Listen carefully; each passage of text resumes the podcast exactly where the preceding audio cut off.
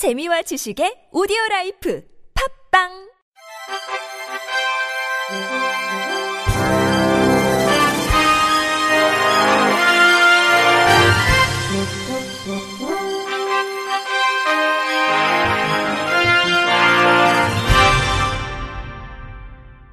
청취자 여러분 안녕하십니까. 6월 7일 목요일 KBIC 뉴스입니다.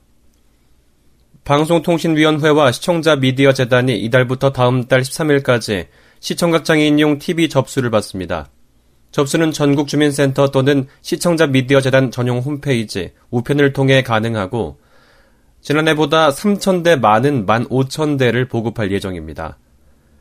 올해 보급 예정인 TV는 32형으로 청각장애인 자막방송 시청 편의를 위해 방송 자막과 폐쇄 자막 분리 기능을 추가했습니다.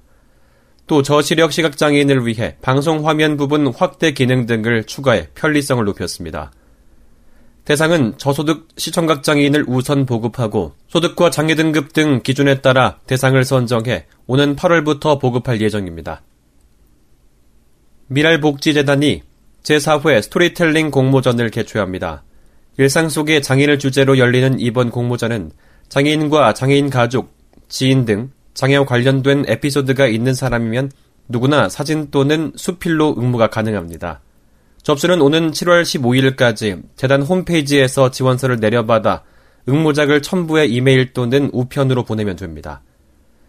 작품 접수 선착순 20명에게는 기념품을 증정하고 응모작은 1차 내부 심사와 2차 전문 심사를 거쳐 8월 중 발표할 예정입니다.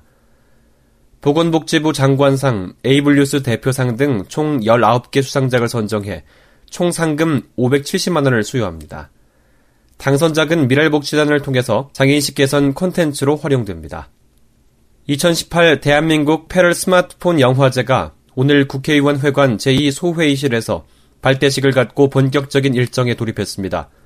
2018 대한민국 패럴 스마트폰 영화제는 장애인들이 영화를 배워 직접 제작에 참여해 비장애인과 협업하고 완성한 작품을 상영하는 영화제로 장애인들이 제작에 더 깊이 참여할 수 있도록 스마트폰을 활용해 영화를 제작합니다. 이날 발대식은 패럴 스마트폰 영화제 조직위원회 발대식과 제작교육 발대식을 겸했으며 총 53개 팀 283명이 참여하는 영화교육 및 제작 일정이 시작됐습니다. 참여자들은 앞으로 넉 달간 영화를 배우며 제작된 작품은 오는 10월 5일부터 8일까지 이화여대 ECC 극장과 아트하우스 모모에서 진행되는 개폐막식과 상영 행사에서 관객과 만날 예정입니다. 영화제에서는 출품된 작품을 평가해 21개 부분 43개 팀에 작품상 1천만 원을 비롯해 총 3,600만 원 규모의 시상금도 전달합니다. 제주특별자치도는 여름방학을 맞아 장애 대학생을 대상으로 취업 연수생을 모집합니다. 이번 취업 연수 프로그램은 도내 16개 장애인 복지시설과 단체, 일반 기업체를 연수기관으로 선정하고 오는 15일까지 21명의 장애 대학생을 모집할 예정입니다. 참여자들은 사무 및 프로그램 운영 보조, 제품 생산 및 포장, 배송 보조 업무 등을 수행하게 됩니다. 취업 연수 기간은 오는 7월 3일부터 30일까지 20일이며 최종 선발된 학생들은 해당 연수기관에서 하루 8시간을 근무하며 6만 1천원의 임금을 받게 됩니다. 지원 자격은 도내에 주소를 두고 대학교에 휴학을 포함한 장애대학생으로 참여자 선발은 제출 서류 검토와 면접을 통해 기본 직무와 사회 활동 능력을 평가해 이루어집니다. 한편 장애대학생 취업 연수 프로그램 운영은 2011년부터 시행하고 있는 도 자체 사업으로 지난해 34명, 올 1월에는 13명이 연수를 실시한 바 있습니다. 대한장애인체육회와 스포츠안전재단이 지난 5일 양 기관 관계자 10여 명이 참석한 가운데 장애인체육회 회의실에서 안전한 스포츠 활동을 위한 공동 협력 협약을 체결했습니다. 협약에 따라 양 기관은 장애인 선수를 포함한 전 국민 스포츠 안전사고 예방 교육 및 홍보 등을 위해 협력하게 됩니다. 대한장애인체육회 전혜자 사무총장은 스포츠 안전재단과 함께 쾌적한 스포츠 환경 만들기에 적극 앞장설 것이라며 이번 협약을 계기로 보다 많은 장애인이 안전하게 운동할 수 있는 환경을 만들어 나갈 것이라고 전했습니다.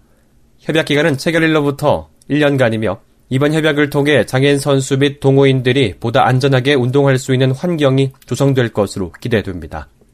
한국시각장애인 아카데미가 오는 16일 극동방송국 B1층 다목적 홀에서 학술 세미나 4차 산업혁명이 시각장애인의 삶에 미치는 영향을 개최합니다. 세미나는 주병환 한양대학교 교수의 발제와 정화원 한국장애인소비자연합 회장, 정창선 한국장애인복지실천회 이사장의 논찬으로 진행됩니다. 아카데미 관계자는 장애인 단체와 학교, 언론 방송 관계자들이 시각장애와 관련한 4차 산업혁명의 핵심적인 지식에 대한 이해를 넓히고 장애 비장애인이 더불어 살기 좋은 세상을 위해 함께 생각하는 자리가 되기를 기대한다고 전했습니다.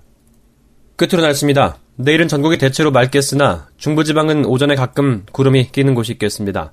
내륙을 중심으로 낮 최고 기온은 30도 이상 오르는 곳이 많겠습니다.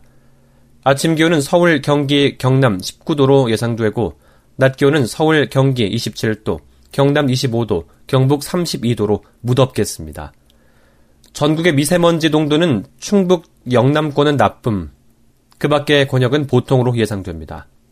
이상으로 6월 7일 목요일 KBIC 뉴스를 마칩니다. 지금까지 제작과 진행의 이창훈이었습니다. 고맙습니다. KBIC